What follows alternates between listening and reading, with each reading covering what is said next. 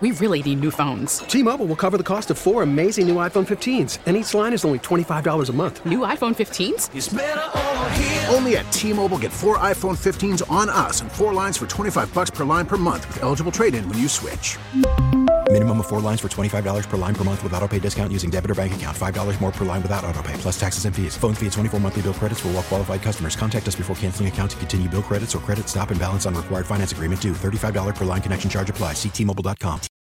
Baseball is in full swing. NBA playoffs are heating up, and your NFL team is gearing up for training camp. Listen to the latest on the teams you love here on the Odyssey app. The biggest sports radio stations in the country, providing unrivaled local coverage of their teams, all in one place. Exclusive interviews with players, coaches, and team executives, streaming live and always available on demand. Stay in the know with your favorite teams right here on the Odyssey app. 97.1 FM Talk Podcast. This hour of The Mark Reardon Show is sponsored by Gamma Tree Experts. Your trees deserve the best care. Call Gamma Tree Experts. Mark Reardon. All the spending, all the regulating, turning off the oil and gas spigots, all these things that chickens have come home to roost. The Mark Reardon Show. You can lead a man to the presidency, but you can't make him think. He'll be gotten engaged. Of Putin's kleptocracy. Yeah. This is the Mark Reardon Show. Oh my God, we got another one for the open today. You ready? Here we go. I told Abby we got to slide this one in here. This is Mayor Pete. Tell me that this doesn't fit perfectly for the start of this show, ladies and gentlemen. I will say that there have been so many accomplishments under this administration. It can be difficult to list them in a distilled way. Oh, so difficult, Mayor Pete. So damn difficult. Let me just start this before we get into the politics, before we get into the balloon, before we get into the devil worship at the Grammys. All of those things will be covered here this afternoon. Devil worship. Did you not see that? No. Oh, my God. Seriously. Sam Smith and somebody else who used to be a man or a woman. I don't know what it is. I get a little confused, but we'll get to that here in a second. But I just have to start because I sent Sue a message. You know, Fred is gone again this week. He's out, and that's not a good thing for us right now. Thank you, Kenny. None of us like it. However, you know, it's a beautiful day, right? Gorgeous. So roundabout, let's see what time this was, 12:14 this afternoon. I said, what would they really do to us, Sue, if we just both said, F it today. It's too nice to go into work. Yeah. Where the hell would they find someone to do the show, right? Yeah. Would they? And Sue did the right thing because she cited Abby as an issue that we shouldn't do that. If we called in, played hooky, Abby would be stuck with Brad Young. Although, if you think about it, Abby might want to work with Brad Young as opposed to me. Think about it. Fred's gone. I'm a little. Think about that. Yeah, exactly. But no, we'll stay. We'll do the show. Yeah. So. However, boy, you know what was great? Was it yesterday that was great? Because my days are all running together. Was really it nice. Was stunning. Beautiful weather yesterday. And had the sun, stayed, I might have been convinced. But when it gets cloudy, then I'm like, wah, wah. Yeah, that's true. But let's maybe pick a day in the spring and then just not show up. Maybe we'll see if we can get Fred and Abby to join us. You're going to get me fired. Really? What are they going to do? I'm going to throw the challenge flag, see if they fire us. I'm not sure that would really happen. Right. So the big story, of course, over the weekend was, as we left here, we did the roundtable on Friday. We had the balloon, all the sightings. You might remember Congresswoman Wagner chimed in the 4 o'clock hour. She was kind of worked up about it, and a lot of questions as we went into the weekend. I have to just say this before I get into some broader issues regarding the balloon.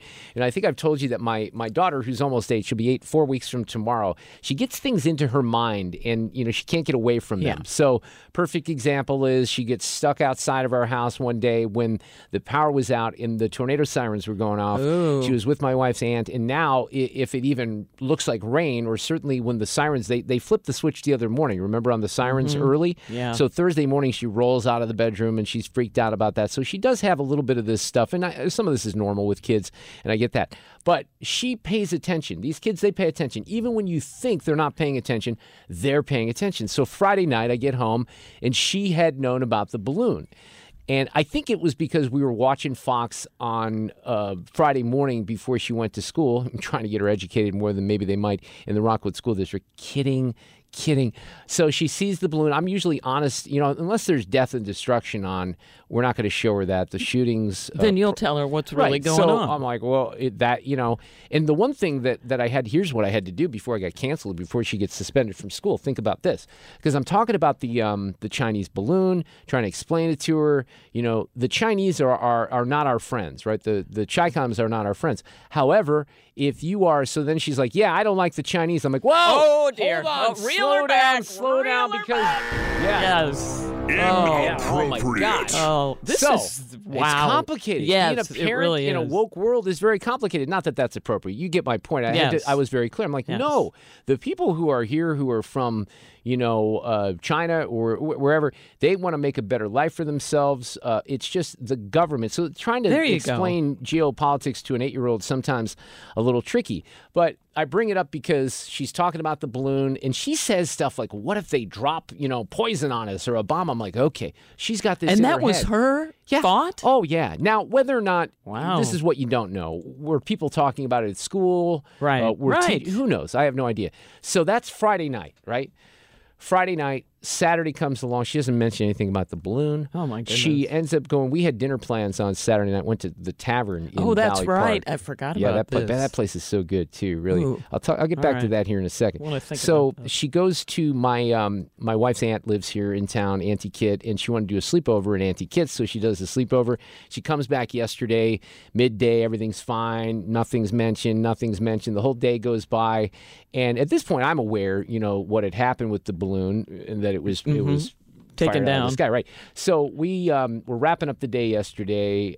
She wants to go in the hot tub. I'm like, all right, let's go. We do this kind of a daddy-daughter routine. We go in the hot tub. Now, what I like to do is I like to play poker on my phone in the hot tub and relax. What could go wrong? Yes. Well, and I've taught, she knows how to play Hold'em because of that. She's actually very good at it. But last night, we get in, we're talking about a few things, and then there's some silence. And I think at this point, I was playing poker, and just a little bit of silence like this, and she goes, so they shot down the balloon, huh? Oh my gosh, like, Mark Reardon. I'm like, yes, they did. And she was paying attention. She had seen that at Auntie Kit's yesterday morning. That is hilarious. Now, one of the things, I don't know all of the answers here. You know, I'm going to sit here and I can maybe lie to you, which I'm a talk show host, so I do that on a regular basis. Let's keep that in mind. The facts don't matter. But do I know? I can't sit here and I suppose I can hammer on the Biden administration for doing the wrong thing. Did they do the wrong thing? It sounds to me like the president told the military on Wednesday, they shoot the damn thing down, right? Now, they didn't do that. Why didn't they do that? I don't know. And I think it's goofy that they didn't do it, and they let it cross the whole country, and it's weird. Now, did they get a bunch of, you know, recon? Well, I fly over the country all the time, and I could take some pictures, and I don't know what kind of equipment they had on there. I'm not trying to let the Chinese off the hook. What I'm trying to say is, at this point, I don't know where to assign the blame. However, let's take that out of the mix just for a minute, because I think we need to look into this. And it makes no sense whatsoever that because I don't know if you saw this, some of the people, Joe Scarborough and a couple others, the talking points on Saturday were this. I looked on Twitter just a little bit, and here's what I saw from the defenders of this administration. Well, all you smart Republicans out there didn't realize that the master plan from the Biden administration was to neutralize the electronics, let it just fly across the whole country so you all get a big show in Missouri and you could talk about it during the Reardon Roundtable. And then we bring it down and we get all that equipment. Wait a second. That didn't work because we blew the damn thing up. So that talking point went by the wayside very, very quickly. And it didn't seem to be an important part of the equation. But I said this to a friend on Friday night. You know, we were talking about this. My friend Rick in Las Vegas. I'm like, you would at least admit, and you know this too, I've established, I'm not a conspiracy theorist guy. You'd at least admit on Friday night the thing had just passed over the middle of the country. It comes from Montana. We're talking about it. People are flashing pictures or taking pictures in St. Louis. At the very least, no matter what you think might be the case, it's kind of weird. And then it is weird. But beyond that, then the other thing that comes out is there's another one that's going through Latin America. So at this point, Friday night, I'm like, okay. And I said to Rick, I said, you would at least acknowledge that this is weird. He goes, yeah, it's weird. So if you think it's weird, and I think it's weird, and Sue, you think it's weird. It's weird. What do the weirdos think, and how are they reacting? Boy, because really I was ready to go to my friend Andrew Mullins as a prepper, essentially. He's got all kinds of, you know, tactical weapons and gear and food and water. And I'm like, I'm ready to go. You know, this thing's shooting out poisonous gas. I'm going to his house because that's where I would go during the zombie apocalypse. But you know that the minds of people, especially because you don't have good answers and you have the administration sort of confusing us with its answers about why they didn't shoot it down. And why don't they just tell us what the deal is? What's the big deal? I don't know. I really don't. And when, you know, it was Jane Duker who said, listen, they wouldn't let me fly anything in that airspace. Why in the world would they let China? And I thought, you know, that's a really good point I had never thought about. Well, and then there's information that this may have happened before. And the other thing that's really confusing is, are you telling me, and I think you are, okay, when I say you, the administration, you're telling me that this thing, you had this short window, right, when it was up by Alaska to shoot it down. And at that point, you decide not to do it. And the only way that we found out about this is some dudes in Montana started taking pictures and sending it to the National Weather Service and others saying, hey, what's up with that? Right? Yeah. Exactly. Otherwise, we were just going to kind of let it just play out and assume that people weren't going to see it. Now, I can assure you that we have some answers to your questions here this afternoon on the Mark Reardon Show, because we already had this. Wait, I got to time this right. Hold on. All right. Hold on. I'm going to see if I get this right. Okay, here we go. This is professional radio, ladies and gentlemen. I will say that there have been so many accomplishments under this administration, it can be difficult to list them in a distilled way. Ain't that great? Yeah, I had to get Kenny in there. But Mayor Pete's on top of the balloon, too. Well, again, the president gave instructions to have it handled, to have it shot down in a way that was safe. As you may have seen, there's reporting now that the debris field that was created by this balloon when it was shot down was about 7 miles long. And so anytime the military is considering an operation like that, they have to consider the safety of the American people. The president called for this to be dealt with in a way that balanced all of the different risks. That's exactly what happened. Military did a terrific job. A couple questions there. Why do we care what he's... I guess he was on one of the Sunday talk shows and he wants to be president, so that's why we care what Mayor Pete has to say. I guess. I didn't see this. Let me see. I'm going to take a little bit of a... This is like pressing the roulette wheel, okay? Because it's Trump, but here we go. As president, I took the most dramatic action of any administration to curtail China's ability to conduct espionage in the United States. And when I'm back in the White House, those efforts will be expanded in a very, very big way. Instead of hunting down Republicans, a reformed FBI and Justice Department will be hunting down Chinese spies. The president he seems like he's just lacking something these days. I don't know what it is. He just doesn't have, you know, the same... energy level and the messages that he's sending out. And there's a couple of things along these lines today. I believe that Mr. Scott Jennings, is going to be a guest on the show tomorrow. You had ABC Washington Post poll that shows that most people in this country, 6 in 10 people, 62% of people in this country would be dissatisfied or even angry if it's Trump versus Biden again. Right? Because they don't want that. Yes. That's not what the country wants right now.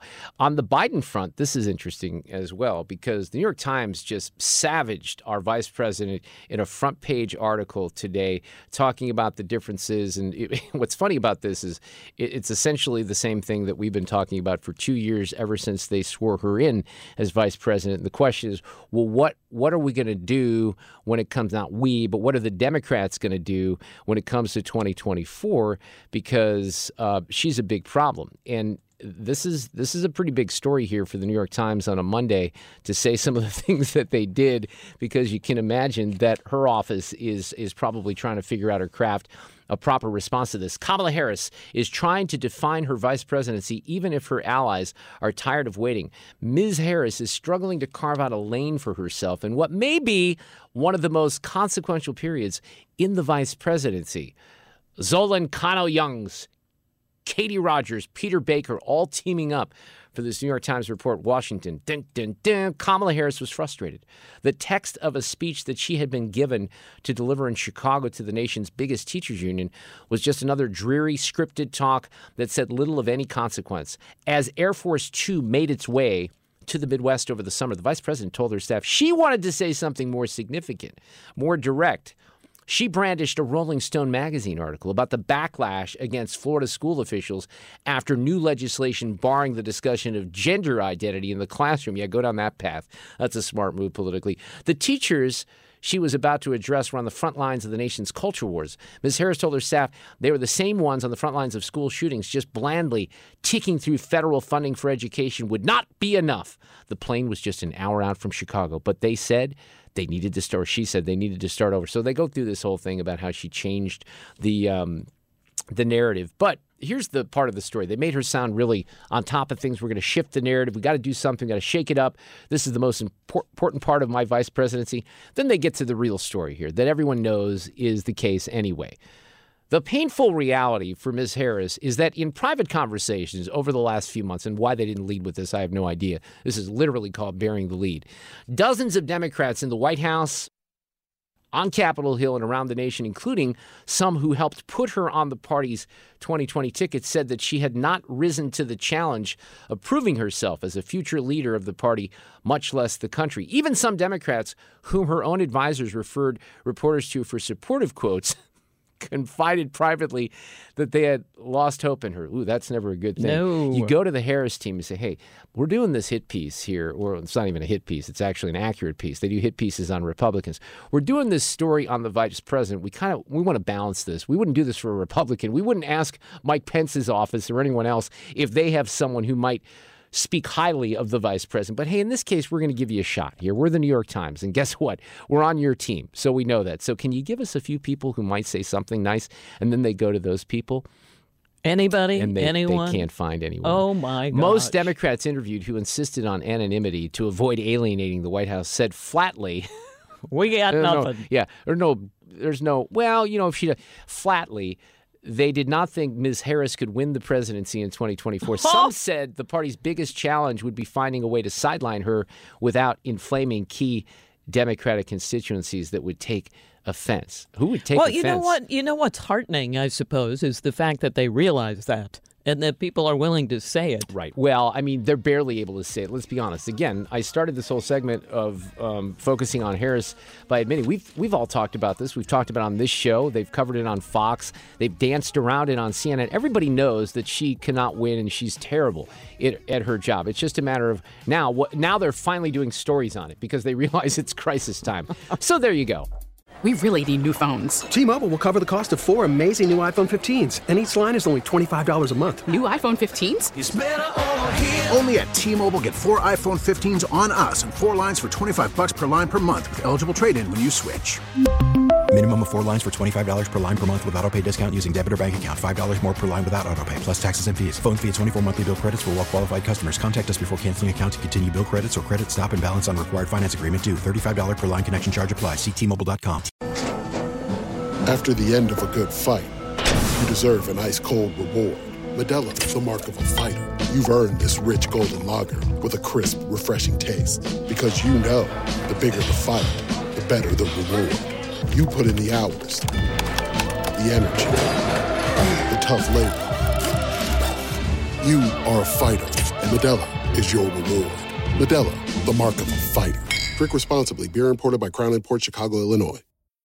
Baseball is in full swing. NBA playoffs are heating up, and your NFL team is gearing up for training camp. Listen to the latest on the teams you love here on the Odyssey app. The biggest sports radio stations in the country, providing unrivaled local coverage of their teams, all in one place. Exclusive interviews with players, coaches, and team executives, streaming live and always available on demand. Stay in the know with your favorite teams right here on the Odyssey app. So our friend Cori Bush has invited Mike Brown Sr. to be her guest at the State of the Union address tomorrow. That makes no sense whatsoever. Why would you invite the father of someone who reached into a patrol car when Darren Wilson was the officer, tried to get the gun, fought with the officer, had his whole situation lied about by his friends and supporters in the sense that there was no hands up, don't shoot, and then charged the officer. We know that because of the witnesses that were brave enough to say what happened and also because of forensic evidence. But Cori Bush is going to bring Mike Brown Sr.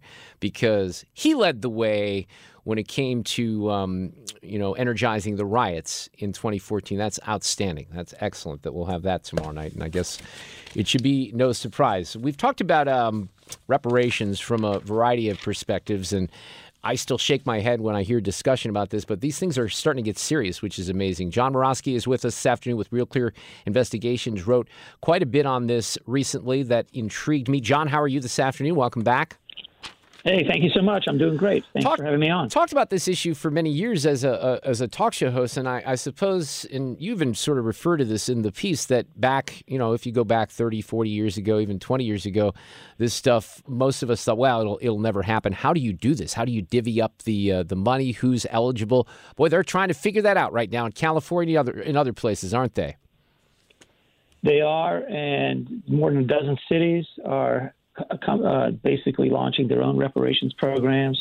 California is working on one. They have a task force that will make a final proposal like June, July this year. So we're going to know in 5 months what that will spell out. And that one's probably going to be very ambitious, like nothing like most people have imagined. I think many people still are unaware what California is doing. But when they come, you know, they'll propose a program, and it'll be up to the legislature whether it's passed or not. So there's definitely going to be reparations in the United States. It may not be massive cash payments because the public fisc of these states just does not have enough. There just isn't enough money there.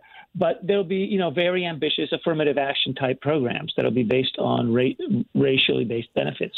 And we're going to see it actually happen in one form or another. And it'll be, you know, across a variety of cities, probably more than one state, with different standards as to who qualifies and different benefits. There'll be a certain amount of inconsistency, and what that means for a federal program, if one were ever to happen, I don't know, but there will be partial piecemeal programs all over the place. So when we're talking about California, you know, California has a plan that may be in excess of 1 million. In San Francisco, they're talking about a number of 5 million. When we hear numbers like that, is it your expectation that in the end, that's not going to happen? Big checks, because I find that impossible, but I guess this is what they want to do. But it will be pared down in a different form would be your expectation, or not? I don't know. I can't imagine those kinds of dollar figures actually being passed, because I think it would cause a massive backlash, for one thing. And I also think that they just don't have enough money. But what it does do is it creates a kind of a baseline, or sets a bar as to what at least some experts believe that Black people are owed. And because Black people won't be paid that amount, there's going to be this gap, this delta between what they're supposedly owed and what they're not being paid. This is going to cause some people to believe they're being ripped off. It's going to cause others to have, had their expectations disappointed. Others will just think it's totally absurd and ridiculous. And so, you know, again, you won't even have a single standard or a single metric, and it will just, you know, it would just cause be a wide range of reactions, from disbelief to confusion to disappointment. Yeah. But I have a feeling that there will be nobody who will be happy. I guess that's the point I'm trying to make. Right. No one is going to come out happy as a result of this taking place. No, because you're always going to have someone say, hey, wait a second, why did that person get the $1 million or the $5 million or whatever the number is, and I didn't, because I didn't check off which box? Did you say something, John, even in your investigation here, that like Barack Obama would not be eligible for something along these lines, right? So the standard in California is that you have to, the proposed standard, we should say, it's not the final one, they could change it, is you have to be a Black person, theoretically, who descends from free or enslaved people who were in the United States in the 19th century. So Barack Obama has a white mother and a father from Kenya. So he does not descend from people who were free Blacks in the 19th century or were enslaved Blacks in the 19th century. So he would not qualify, but his kids would qualify, because Michelle Obama would qualify. Now, that's if they were in California, right? That's if they were living in California by that standard. Right, just as an example, right. Right. But it's just an example. So a lot of immigrants, Jamaicans, Nigerians, Black people who may have arrived in the early 20th century, would as a result not qualify. And now that was controversial, because those are people who lived through redlining and all sorts of policies that were discriminatory in the early and middle part of the 20th century. but not in the 19th century. So, it was controversial. That was approved on a 5-4 vote. It was very close. If you had changed just one person on that task force, the vote might have come out 5-4 in favor of the broader definition. Right, right. And so what that shows you is 5-4 shows people are not happy. It's very close, and there's a lot of people who are disappointed with that designation, with that delineation as to who qualifies, that eligibility standard. John Marosky is with us from Real Clear Investigations. Here's the thing, though. We're only talking about the African-American reparations from descendants of slaves in theory.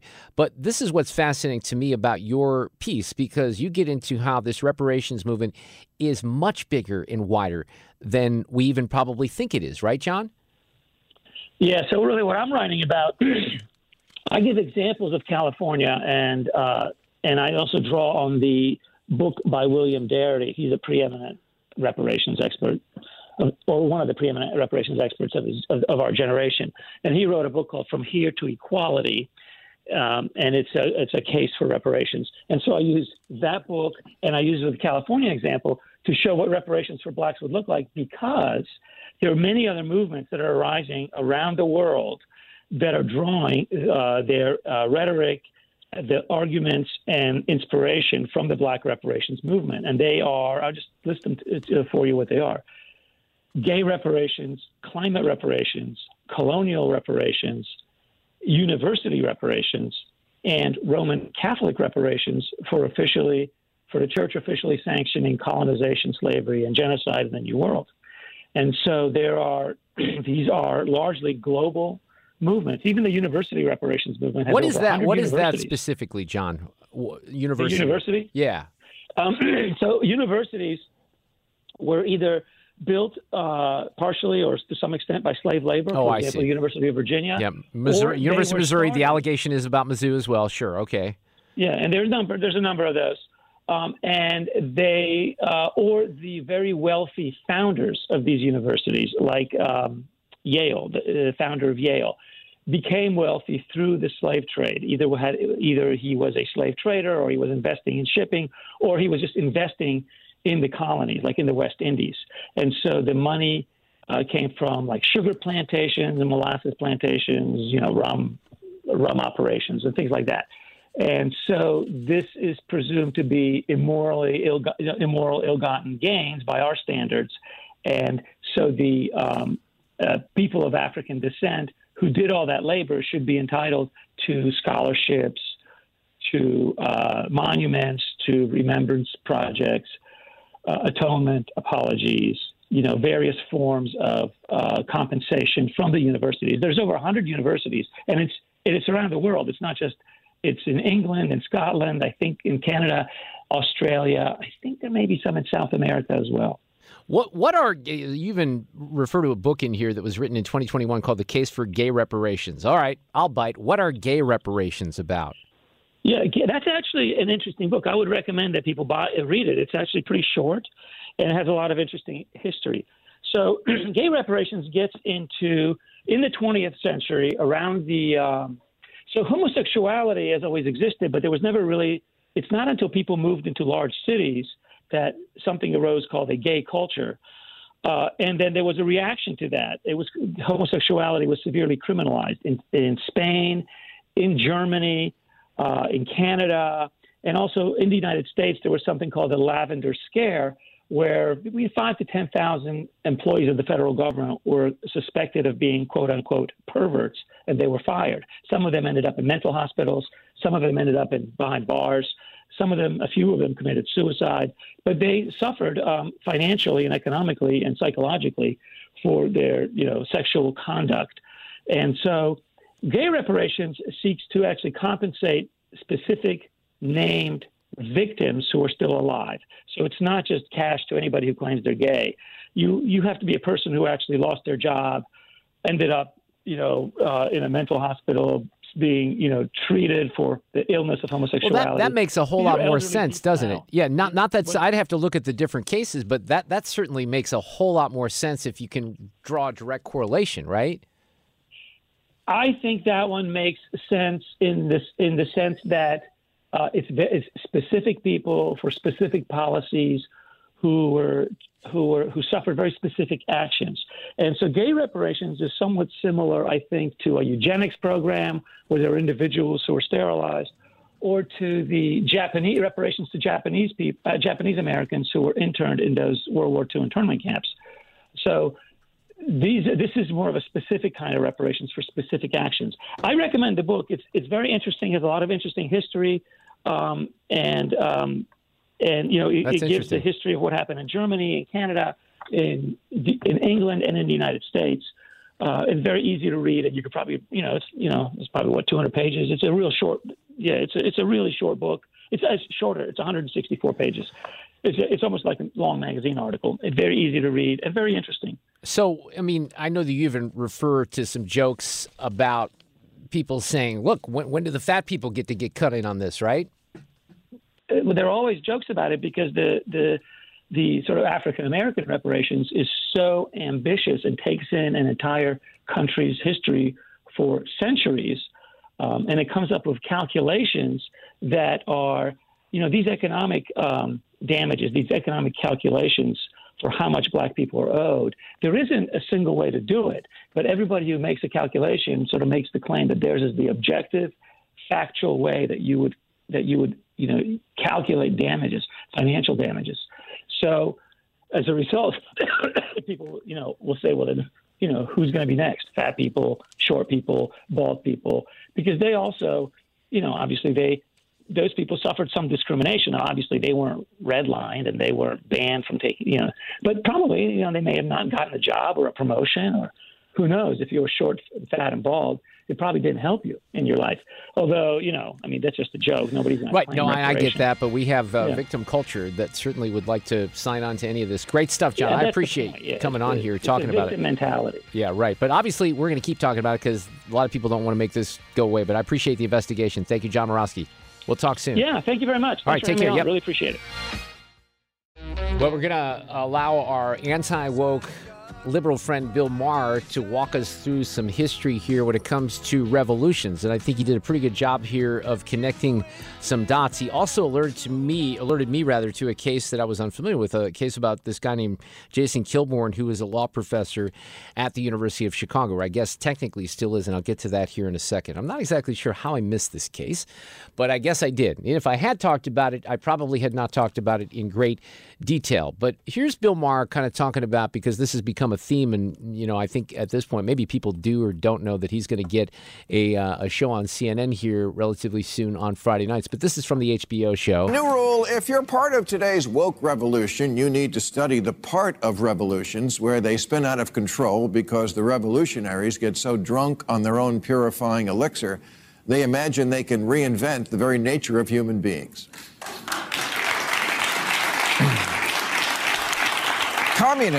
Communists thought selfishness could be cast out of human nature. Russian revolutionaries spoke of the new Soviet man who wasn't motivated by self-interest, but instead wanted to be part of a collective. No, turns out he wanted to be on a yacht in a Gucci tracksuit holding a vodka and a prostitute. Pretty much. Not standing in line all day for a potato. So he makes some good points here, and I want to allow him to do that before this story about Jason Kilborn and just how some of this stuff gets out of control and has over the course of history. The problem with communism and with some very recent ideologies here at home is that they think you can change reality by screaming at it, that you can bend human nature by holding your breath. But that's the difference between reality and your mommy. Lincoln once said that you can repeal all past history, but you still cannot repeal human nature. But he's canceled now, so f*** him. Yeah, so I guess one of the questions would be, with everything that's thrown in your face on the transgenderism in particular, is that changing anyone's minds? I make a very strong case. I mentioned earlier in the show that for whatever reason, it's very confusing. Cori Bush is bringing Mike Brown Sr. to the State of the Union. I don't know why. The whole thing that happened 8 years ago doesn't relate to anything that's happened with policing now, but they want to use that as some example. But anyway, I'll get back to that here in a second because he makes one more point. In China, we saw how a revolutionary thought he could do a page-1 rewrite of humans. Mao ordered his citizens to throw off the four olds old thinking, old culture, old customs, and old habits. So your whole life went in the garbage overnight, no biggie. And those who resisted were attacked by an army of purifiers called the Red Guard, who went around the country putting dunce caps on people. So this is real, and he does a TV show, and he's showing pictures of people in communist China with dunce caps on their heads. Yeah, who didn't take to being a new kind of mortal being. A lot of pointing and shaming went on, oh, and about 1 million dead. And the only way to survive was to plead insanity for the crime of being insufficiently radical, then apologize and thank the state for the chance to see what a piece of you are. And, of course, submit to re-education, or as we call it here in America, freshman orientation. That's a great line. Now, keep in mind, we're coming off Fred telling us a week ago on this show that as counter-programming for the football games last Saturday during the AFC and the NFC championship game, what was it? Was it the It wasn't Sundance Channel, was it? It was one of the channels was doing a Gilligan's Island, yes. You know, marathon, yes. And they put a content warning up about Gilligan's Island.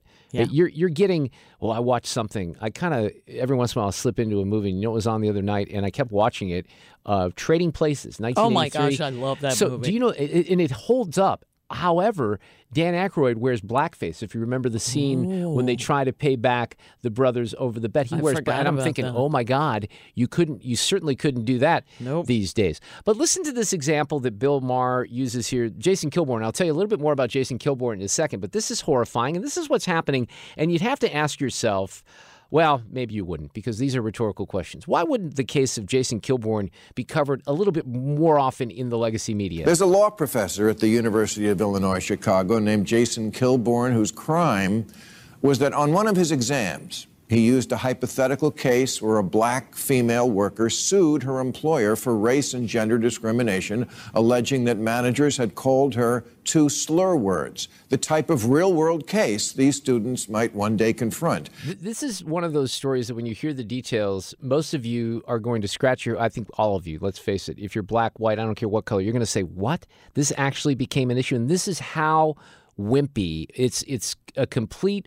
We talked about the wussification of America. This country is so full of wimps, not only from the perspective of the little namby-pamby students who get their feelings hurt on a regular basis because they're triggered, but the wimpy professors and the people in academia that make me want to vomit with their reactions. And here's a perfect example of that. And knowing the extreme sensitivity of today's students, he didn't write the two taboo words on the test, just the first letter of each.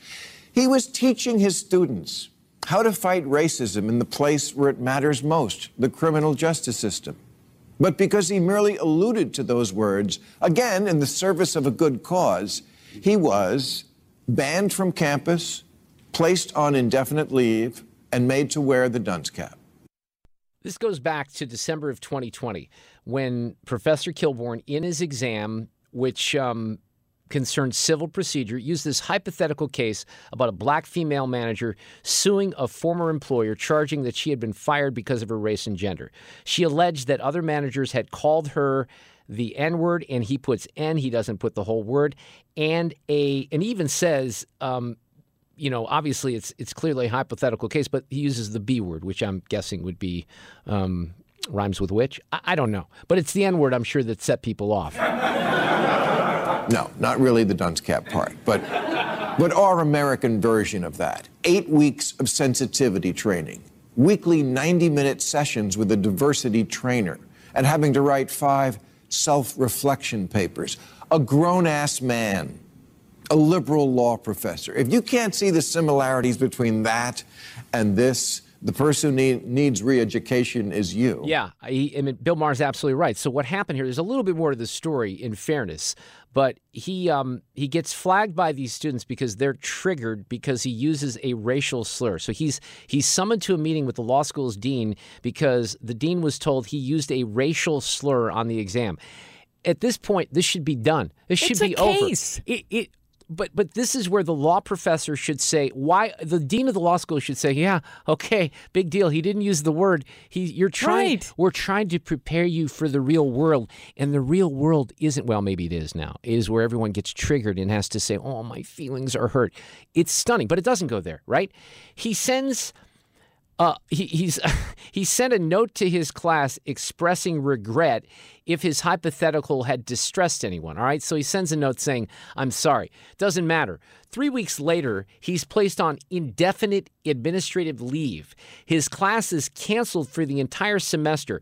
He's banned from campus. Bill Maher went over all this, all because the head of the University of Illinois Chicago Office for Access and Equity had a conversation with a student. Now, this is a lawsuit right now. This is why we know all this stuff, because he's suing and he's going to win this lawsuit. Let's face it. There's no way that he's not going to win this lawsuit. On January 6th, after this all happens, the first incident was in November of 2020, so now we're in 2021, the Black Law Students Association invited people to report if they had ever been affected by Professor Kilborn.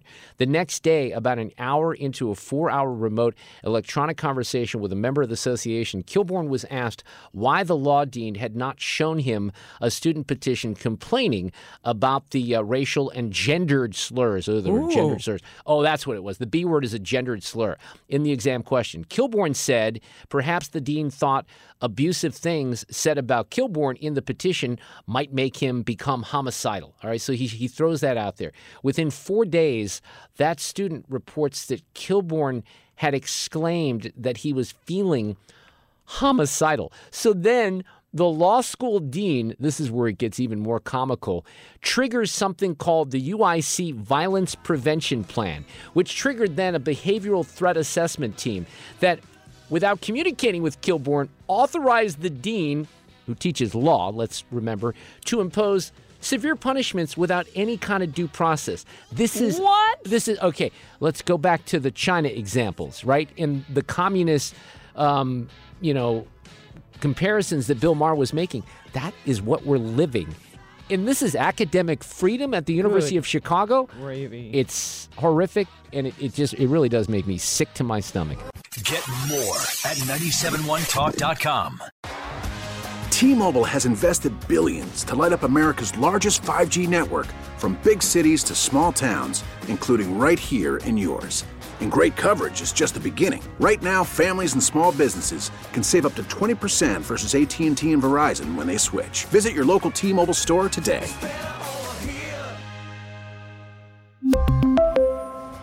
Plan savings with 3 lines of T-Mobile Essentials versus comparable available plans. Plan features and taxes and fees may vary. Protect your vehicle's engine with a full synthetic oil change and save with Mobil 1 at O'Reilly Auto Parts. Purchase 5 quarts of Mobil 1 full synthetic motor oil and receive a $10 O'Reilly gift card after rebate. See store for details. With your Mobil 1 purchase, you'll also receive 2 times points during Old Rewards Bonus Points Month at O'Reilly Auto Parts. O'Reilly Auto Parts.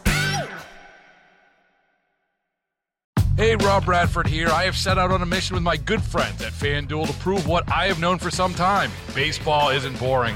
Now I have a daily podcast to prove it, with some of the most notable people in the baseball world screaming baseball isn't boring from the mountaintops, or at least agreeing to come on our show. Players, managers, GMs, and yes, even the commissioner of baseball, Rob Manfred. It has been a constant wave of baseball's most powerful voices. So join the revolution. Subscribe and soak in baseball isn't boring. Listen on your Odyssey app or wherever you get your podcast. You'll be glad you did.